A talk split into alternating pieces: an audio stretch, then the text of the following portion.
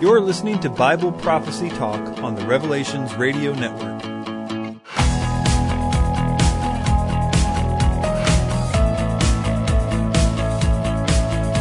The Gog-Magog War, Part one, Intro and Timing. Over the centuries, Christians, Jews, and Muslims have wondered about the meaning and timing of Ezekiel thirty-eight and thirty-nine, which contain a prophecy about a future war in which a multitude of nations march against Israel but are miraculously destroyed by God. There have been a multitude of interpretations of when this event will happen and which nations will be involved. Within Christianity alone, it seems that every generation of the Church has applied this prophecy to their own time. For example, before the fall of the Roman Empire, Church fathers like Eusebius wrote that it was a reference to the Romans. After the fall of Rome, other fathers like Ambrose wrote that it was referring to the invading Goths, noting the, quote, similarity of the last syllable, that is, Magog and Goths. After the Goths, it was Attila and the Huns, then the Mongols, the Celts, the Khazars, European Jews, and the Ottoman Turks. During the Cold War, it was Russia, a view promoted by Hal Lindsey in his book, The Late Great Planet Earth. And after nine eleven, it is often seen as a reference to Islamic countries. I believe that understanding the Gog-Magog War in Ezekiel thirty-eight and thirty-nine is important when trying to understand the end times in general, but I also believe that the Antichrist will exploit the often wrong views of Christians, Jews, and Muslims about the Gog-Magog War to great advantage during his rise to power, a view I will explain in a later chapter. In this chapter, I intend to show you that there isn't any reason for this issue to be so confusing to Christians, because the relevant texts give us all the information we need to determine, at the very least, the timing of the war, which I believe is the most important element. I will start out by discussing many of the modern views on Gog-Magog with their strengths and weaknesses, and I will then lay out a case for my own view as well as anticipate criticisms of it. Different views. Though I will not list the strengths and weaknesses of the Jewish and Islamic views about the Gog-Magog War, I will begin this section with a description of their views in order that the reader can understand that these religions also have many of the same difficulties with its interpretation, and also that they might see that all three of the Abrahamic religions are anticipating the Gog-Magog War. The Jewish view. Just like the Christians, over the years the Jews have interpreted this prophecy in light of their contemporary history. For example, the enemies in the Gog-Magog War were often seen by Jews to be referring to the Christians, Muslims, or both during times of Jewish persecution. Gog was seen as referring to Napoleon during the Napoleonic Wars, and during both World War One and World War Two, each war was seen as the fulfillment of Ezekiel thirty-eight and thirty-nine. Like Christians, they have also been quite divided on the timing of this war. For some, it is simply representative of past struggles. For others, the War of Gog occurs in the future, during the time of Messiah ben Joseph, the battle in which he is killed, but before the reign of Messiah ben David. Still others, including many of Judaism's most celebrated ancient writers like Saida, Maimonides, and Nachmanides, wrote that the Gog-Magog War would occur after Messiah ben David, the final Messiah, had been ruling over a restored Israel for some time, in what Christians would call the millennium. The Islamic view. Gog and Magog are referred to in Arabic as Yajuj and Majuj. The war they start is the fifth major sign in Islamic eschatology. Although they are sometimes individuals, sometimes peoples, and sometimes geographical regions, the references to them in the Quran and Hadith clearly indicate that Gog and Magog are people that are numerous in number that will appear toward the end times. One Hadith says the following about the ethnicity and appearance of the people involved, quote, Gog and Magog belong to the Turkic Mongol race, have small eyes, small flat noses, and wide faces. Their faces look like hammered-out shields. They believe that this war happens after the Mahdi and Isa have appeared and defeated the Dajjal, the Islamic Antichrist. They say that after Isa has killed or converted everyone to Islam, Allah will then let Gog and Magog out from behind the wall where they are held at bay. Gog and Magog will then kill almost everyone on earth. In fact, even Isa and his followers will need to flee to a stronghold in Sinai for safety. After some time, Isa prays to Allah, who sends a bird that drops a worm into the necks of these armies, which cause them all to die in one night. There is much less speculation in Islam regarding the timing of this event, probably because, in their view, the Gog-Magog War has to be preceded by the appearance of the Mahdi, Isa, and the destruction of the Dajjal, which are all events that would be quite obvious if they occurred. Christian views. I'm going to divide the Christian views about the timing of the Gog-Magog War into four categories. Number one, pre-seventieth week of Daniel. Number two, mid-seventieth week of Daniel. Number three, Armageddon. And four, end of the millennium. Though there are subsets for most of these categories, for example, there are at least two views of the timing of the war that fall under the umbrella of pre-seventieth week of Daniel, I'm going to limit this discussion to these four broad categories, as the problems with the main category applies to all of its subsets as well. Pre-seventieth week of Daniel. The problems with viewing the Gog-Magog War as occurring before the seventieth week of Daniel begins are as follows. Number one, in Ezekiel thirty-nine seven, it says that Yahweh's name is never to be profaned again after the end of the Gog-Magog War. It says, "So I will make my holy name known in the midst of my people Israel, and I will not let them profane my holy name any more. Then the nation shall know that I am the Lord, the Holy One in Israel." The seventieth week of Daniel and the time of the Antichrist is characterized by blasphemy and rebellion against God, both on the part of the Antichrist, who is particularly blasphemous, and those that follow him. For example, it says that they will, quote, "blaspheme the God of heaven because of their pains and their sores." Also see Revelation seventeen three, Revelation thirteen six, Revelation sixteen nine through eleven. The people in Israel rejoice at the deaths of the two witnesses in Revelation eleven ten, which doesn't sound like people done with rebellion against God to me. If the Gog-Magog War occurs before the seventieth week of Daniel, then one needs to explain how the blasphemy and rebellion by the Antichrist and the people of the earth in the end times does not constitute a defiling of God's name. This problem is insurmountable, in my opinion. Number two, the nations recognize the sovereignty of God as a result of the Gog-Magog War. Ezekiel thirty-eight sixteen b says, "I will bring you against my land so that the nations may acknowledge me when before their eyes I magnify myself." Ezekiel thirty-eight twenty-three says, "I will exalt and magnify myself. I will reveal myself before many nations. Then they will know that I am the Lord." Ezekiel thirty-nine seven b, "Then the nations will know that I am the Lord, the Holy One of Israel." The nations are explicitly in rebellion against God all throughout the seventieth week of Daniel, Revelation eleven two, Revelation eighteen three, Revelation sixteen fourteen. In fact, it seems that the kings of the earth that are gathered to battle against Christ at Armageddon include all or most of the nations of the earth, so one would need to explain how this contradiction is reconciled. Number three, Israel also recognizes the Lord's sovereignty in totality, northern and southern kingdoms, after Gog-Magog. "So the house of Israel shall know that I am the Lord their God from that day forward," Ezekiel thirty-nine twenty-two. The salvation of Israel en masse cannot happen before the conclusion of the seventieth week of Daniel. In fact, the whole point of the seventieth week prophecy is that the entirety of the seventy weeks, including the last seven years, need to be completed before the salvation of Israel will occur. Daniel nine twenty-four says, "Seventy weeks are determined for your people and for your holy city, to finish transgression, to make an end of sins, to make reconciliation for iniquity, to bring in everlasting righteousness, to seal up vision and prophecy, and to anoint the most holy." This also violates the purpose of the time of Jacob's trouble, which is a purifying event for the Jews during the last half of the final seven-year period, culminating in their repentance and recognition of God. They will not be completely saved until after this purification event is completed. Number four, phrases like "dwelling securely," "dwelling in a land that has undergone a restoration," quote, "from the sword," "a land of unwalled villages," "peaceful people who dwell safely, all of them dwelling without walls and having neither bars nor gates," are all inconsistent with Israel's geopolitical situation currently or for the foreseeable future.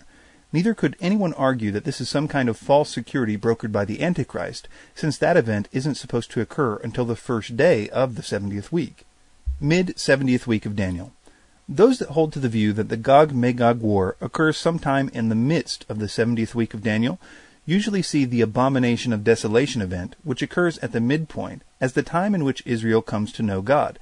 They see references to the "dwelling peacefully" and "without walls" to be explained by the false peace of the Antichrist during the first three and a half years of Daniel's seventieth week. There are a number of different scenarios proposed that place the Gog-Magog War within the seventieth week, all of which suffer from similar problems. Number one, there is no indication that after the Gog-Magog War, Israel will once again be subjected to conquest, which would necessarily be the case if it occurred at the midpoint, since a great deal of destruction and conquest begins at that time, Matthew twenty-four fifteen through twenty-one. Ezekiel says that there will be no one to, quote, "make them afraid," and that God will leave, quote, "none of them captive any longer" after the war. This view essentially has Israel being miraculously delivered by God, only to be handed over to the Antichrist again for the final part of the seventieth week.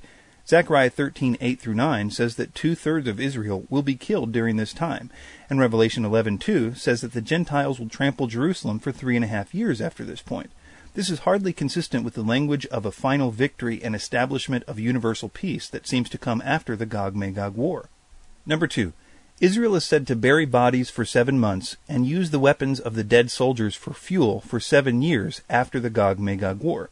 This is inconceivable during the Great Tribulation, when the saints will be hunted and killed, and the trumpet and bowl judgments are taking place. Number three, related to the previous point, the burying of bodies is described in Ezekiel thirty-nine as a triumphant event that cleanses the land. Ezekiel thirty-nine twelve through thirteen says, "For seven months the house of Israel will be burying them, in order to cleanse the land. Indeed, all the peoples of the land will be burying, and they will gain renown for it, on the day that I am glorified, says the Lord God." How can the land be considered cleansed, or even beginning to be cleansed, during a time before the final judgments found in Revelation, which, for example, turn the sea into blood and kills all the life in the sea? A plain reading of Ezekiel thirty-eight and thirty-nine is a picture of a final destruction which is followed by restoration, but this view anticipates that the Gog-Magog War is followed by the worst persecutions and devastations that the world has ever seen. Number four. This view presumes that phrases like "dwelling securely" or "a peaceful people who dwell safely, all of them dwelling without walls and having neither bars nor gates" is a reference to a false peace given to them by the Antichrist at the beginning of the seven-year period. This is a classic example of reading one's preconceived notions into the text. I don't think that anyone who holds to this view would disagree with me that there is absolutely no suggestion in Ezekiel thirty-eight and thirty-nine that this is a false peace. The idea must be read back into the text.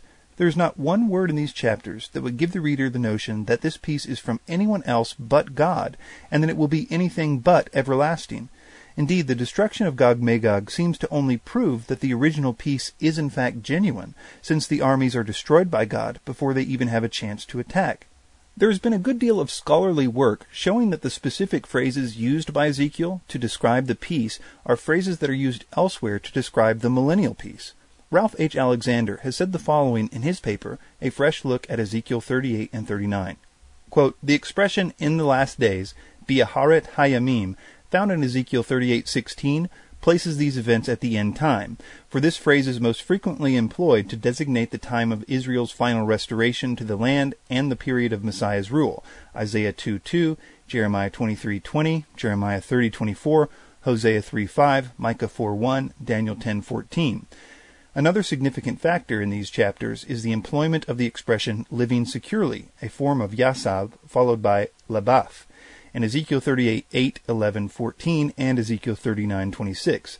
This phrase is often employed in reference to millennial security, especially in Jeremiah and Ezekiel, Jeremiah twenty-three six, Jeremiah thirty-two twenty-seven, Ezekiel twenty-eight twenty-six, and Zechariah fourteen eleven. This expression is used previously by Ezekiel in the series of messages to describe a definitely millennial picture, Ezekiel thirty-four twenty-five through twenty-eight and Micah four four.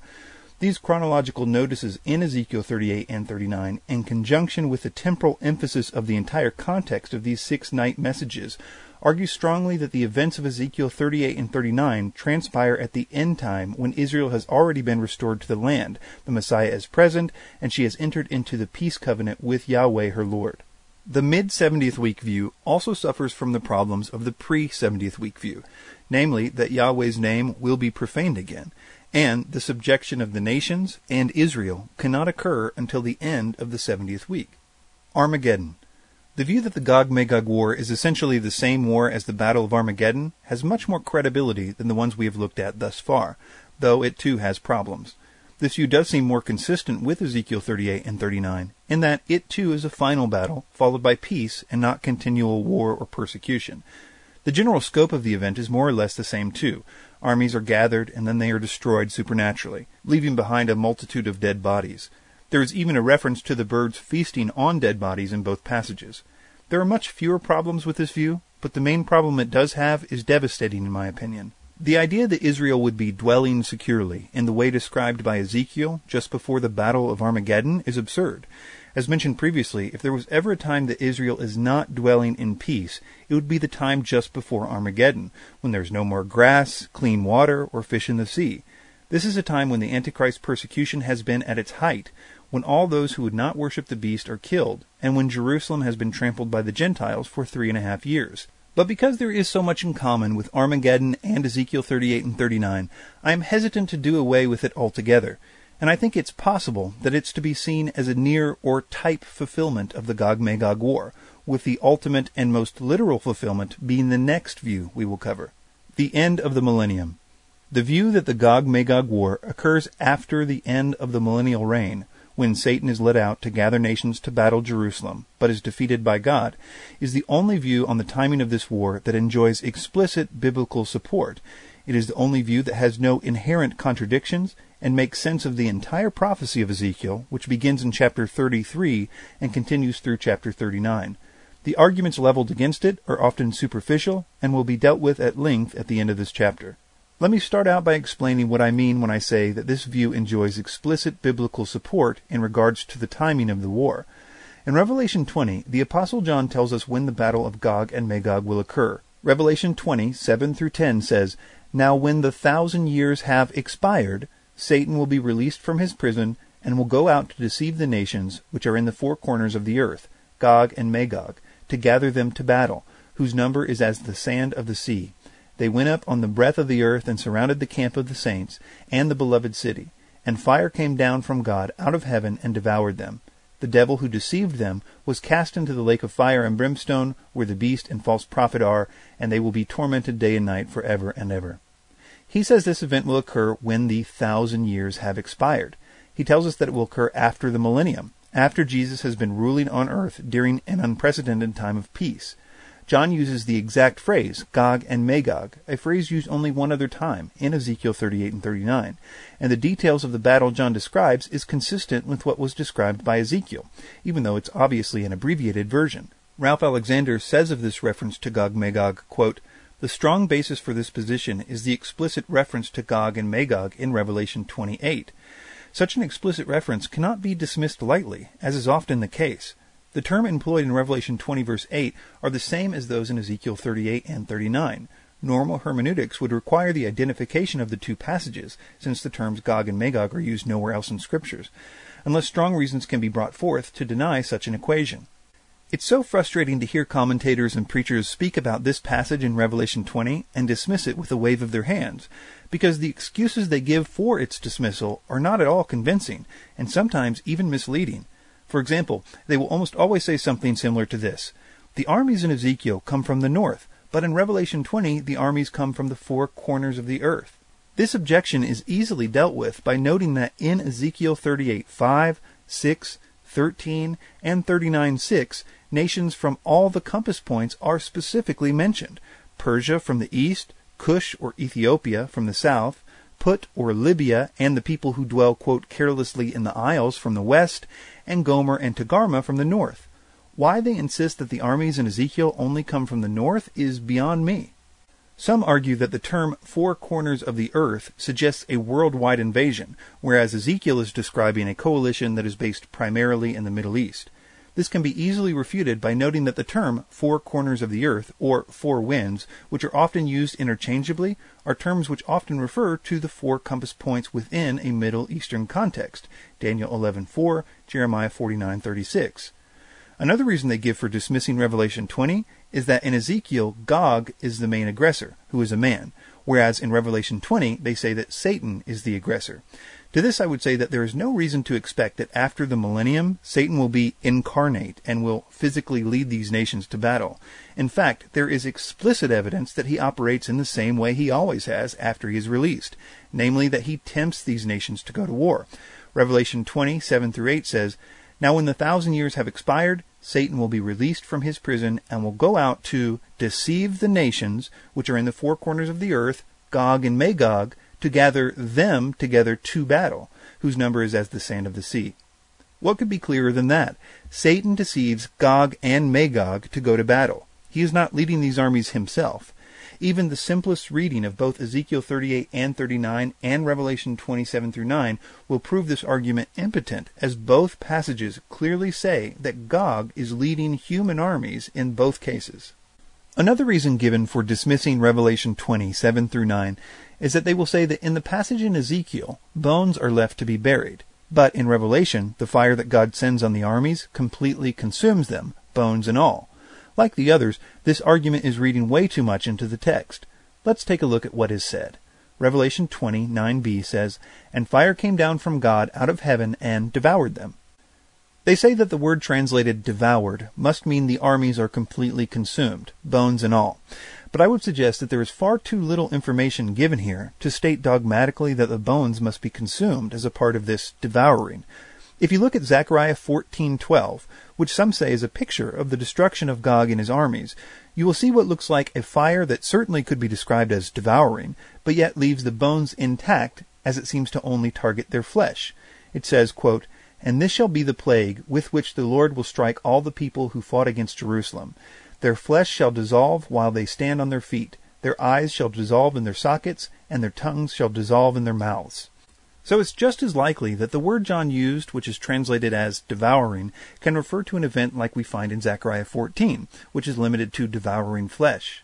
Charles Cooper, in his article, Ezekiel thirty-eight and thirty-nine, makes a cogent point about the Greek word which is translated as devoured in Revelation twenty, verse nine. Quote, "Since the verb literally means to eat up, but is used in a highly figurative sense with fire, the correct emphasis seems to be to utterly destroy.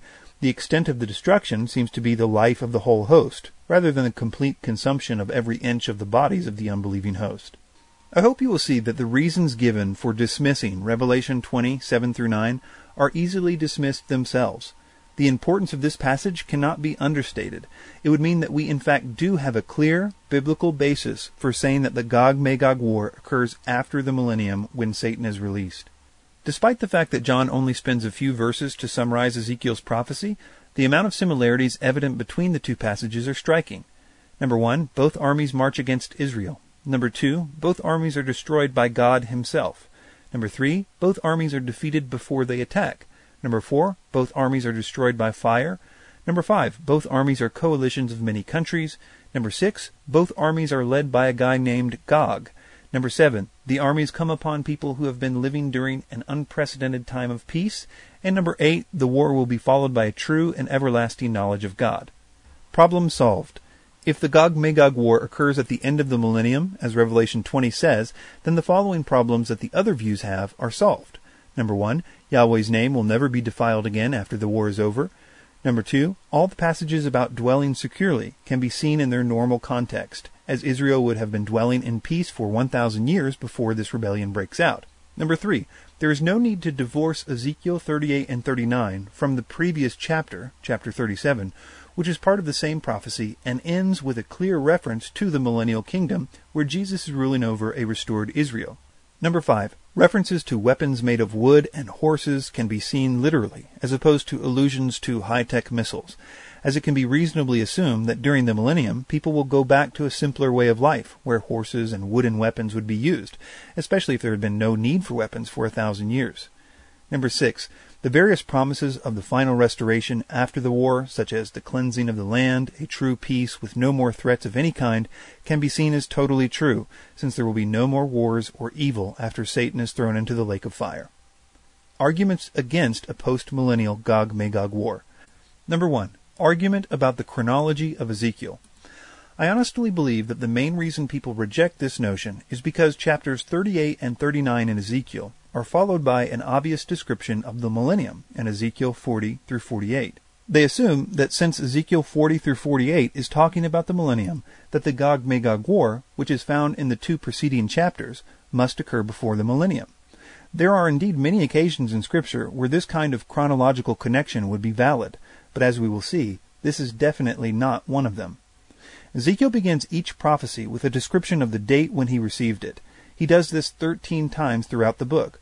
The section that includes the prophecy against Gog begins in chapter thirty-three, verse twenty-one, which says, "And it came to pass in the twelfth year of our captivity, in the tenth month, on the fifth day of the month, that one who escaped from Jerusalem came to me and said, The city has been captured. Everything that Ezekiel was given to write about Gog and Magog is included in this prophecy, which lasts for six chapters and ends after the section about the Gog-Magog War in chapter thirty-nine. The nine chapters that follow this prophecy about the millennium are part of a completely different prophecy, which was given to Ezekiel thirteen years later. Chapter forty begins this way.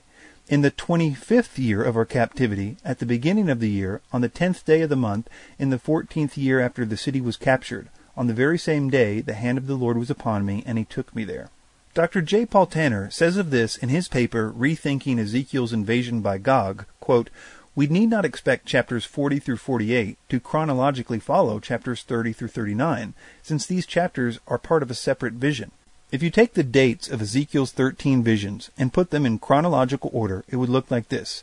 Ezekiel chapter one, verse one, Ezekiel eight, one, Ezekiel twenty, one, Ezekiel twenty-four, one, Ezekiel twenty-nine, one, Ezekiel twenty-six, one, Ezekiel thirty, verse twenty, Ezekiel thirty-one, verse one, Ezekiel thirty-three, verse twenty-one, Ezekiel thirty-two, one and seventeen, Ezekiel forty-one, and Ezekiel twenty-nine, seventeen. You will notice that three of the visions are not in chronological order, and more importantly that Ezekiel twenty-nine seventeen, which is about Egypt being conquered by Nebuchadnezzar, was written later than the prophecy of the millennium that begins in Ezekiel forty. A simple understanding of the nature of the book of Ezekiel would prevent anyone from building doctrine based on the order of the visions in Ezekiel. The ironic thing is that if you applied this idea correctly and saw there being a chronological connection within a particular vision of Ezekiel, in this case the one that begins in chapter thirty-three and goes through chapter thirty-nine, you will come to the conclusion that the Gog-Magog War must come after the Messiah is ruling on earth, since chapter thirty-seven is so clear that the millennium has begun and the throne of David is occupied at that time. To say it another way, if you limited chronological connections to the same vision, then it is absolutely necessary to conclude that the Gog-Magog War comes after the millennium. Some people even suggest that the last nine chapters of the book of Ezekiel are part of a separate book altogether. Josephus tells us that Ezekiel, quote, left behind two books, Antiquities ten, five, one. And while we don't have enough information to say conclusively what Josephus meant, it would make sense if the last nine chapters of Ezekiel were distributed separately, and it would mean that the book of Ezekiel originally ended with the Gog-Magog War, which would be fitting since the book of Revelation essentially ends with the Gog-Magog War also. Admittedly, this point is too speculative to be dogmatic about. Number two, Israel would have no reason to burn the invaders' weapons or bury bodies in the eternal kingdom. There are many variations of this argument, but the main idea is based on an assumption that in the eternal state that follows the millennium, there is no reason to bury bodies or burn weapons for fuel. The people who are making this argument are assuming a great deal about life after the millennium. But the fact is, we have very little information about what life will be like in the eternal kingdom. However, the information we do have in Revelation twenty-one through twenty-two seems to suggest that there will indeed be life on earth, much like there was during the millennium, and therefore a reason to bury bodies and make fires. Revelation twenty-one, two through three says, Then I, John, saw the holy city, New Jerusalem, coming down out of heaven from God, prepared as a bride adorned for her husband. And I heard a loud voice from heaven saying, Behold, the tabernacle of God is with men, and he will dwell with them, and they shall be his people. God himself will be with them, and be their God. The New Jerusalem is a massive structure, fourteen hundred miles in length, width, and height. The notable point here is that the city comes from heaven to earth, and the point is made that the tabernacle of God is with men, and he will dwell with them. God is going to dwell on earth in the eternal kingdom. Therefore, we would expect that there will be some semblance of the laws of nature that govern earth to be in effect during this time, even if it's radically modified. It should also be noted that it's prohibited for anyone to enter the New Jerusalem that might defile it. Revelation twenty-one, twenty-six through twenty-seven says, And they shall bring the glory and honor of the nations into it, but there shall by no means enter it anything that defiles or causes an abomination or a lie, but only those who are written in the Lamb's Book of Life. My point here is only to suggest that the little information that we do have about the eternal state seems to suggest that there will be life on earth outside the New Jerusalem as well. It may be that only those who are dead in Christ dwell in this fourteen hundred mile square city, but the existence of earthly life outside the city seems to be certain, and one would assume that there would be need for them to cook food with fires, et cetera.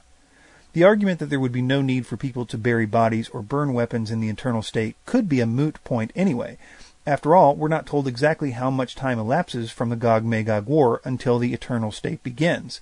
Doctor Tanner makes the following points regarding this. Quote, a closer look at Revelation twenty reveals that there are a thousand years from the beginning of Christ's millennial rule until the release of Satan. It does not tell us how much time transpires between Satan's release and the eternal state.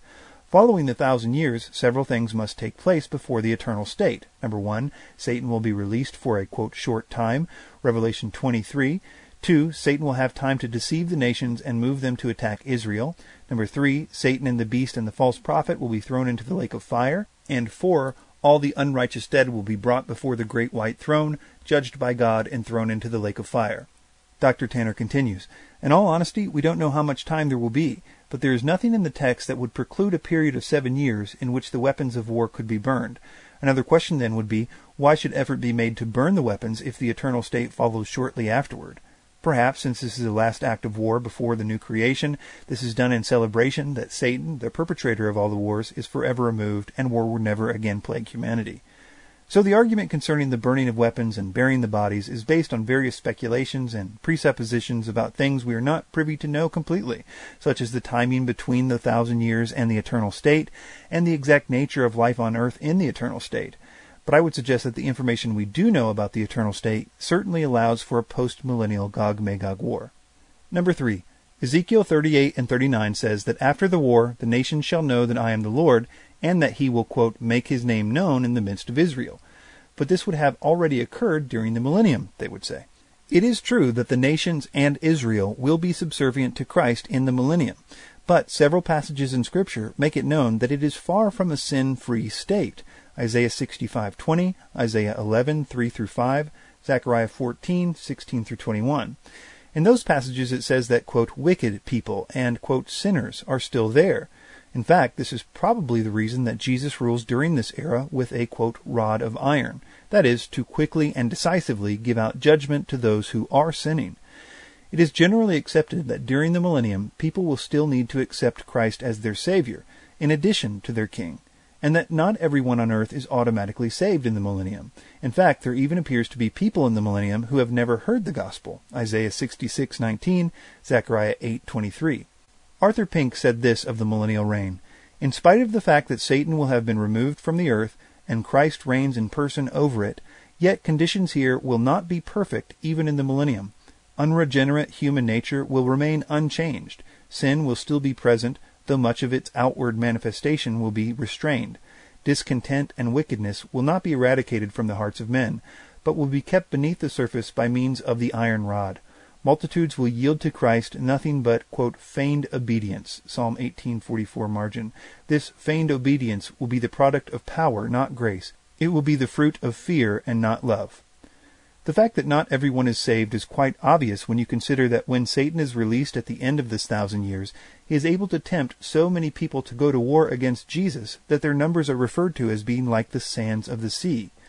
The point I'm trying to make here is that the millennium is obviously a blessed time, but it's not perfect, and it is not doctrinally correct to say that every person on earth is saved or, quote, knows God in the salvific sense at this time. While I agree that when the seventieth week ends, Israel will be saved and the nations will be made subservient to God, there should be a distinction between that event, which begins at the millennium, and the universal love and knowledge of God that Ezekiel describes, which apparently won't occur until after the end of the millennium in the eternal kingdom. In conclusion, I think that placing the Gog-Magog event at the end of the millennium is the only option that has explicit biblical support, which eliminates all contradictions and has no insurmountable criticisms. I believe that the Battle of Armageddon event in Revelation sixteen and nineteen is the second best option, but because of the problems associated with people dwelling securely just before Armageddon, and in light of clear references to the timing in Revelation twenty-seven, which places the Gog-Magog War after the millennium, the Armageddon event should be seen as only a prefiguration or type fulfillment of the Gog-Magog War. Thanks for listening. If you would like a free copy of the Christianity one oh one D V D, which contains eight gigabytes of audio, video, and text of various discipleship materials on a data D V D, please go to any one of my websites and look for the Christianity one oh one button. It's totally free, and I'll ship it to you wherever you are in the world. If you would like to support this ministry or any of the others that I do, please consider a tax-deductible donation which can be sent by PayPal using the email chris at chriswhiteministries.com or by clicking the PayPal button on any one of my websites. Another great way to support this ministry is by writing a review of the podcast on iTunes or writing a review of my books on Amazon. Reviews figure very prominently into the ranking algorithms of both of those websites, and the higher they rank, the more people that can be reached. Thanks for your time and for subscribing to this feed.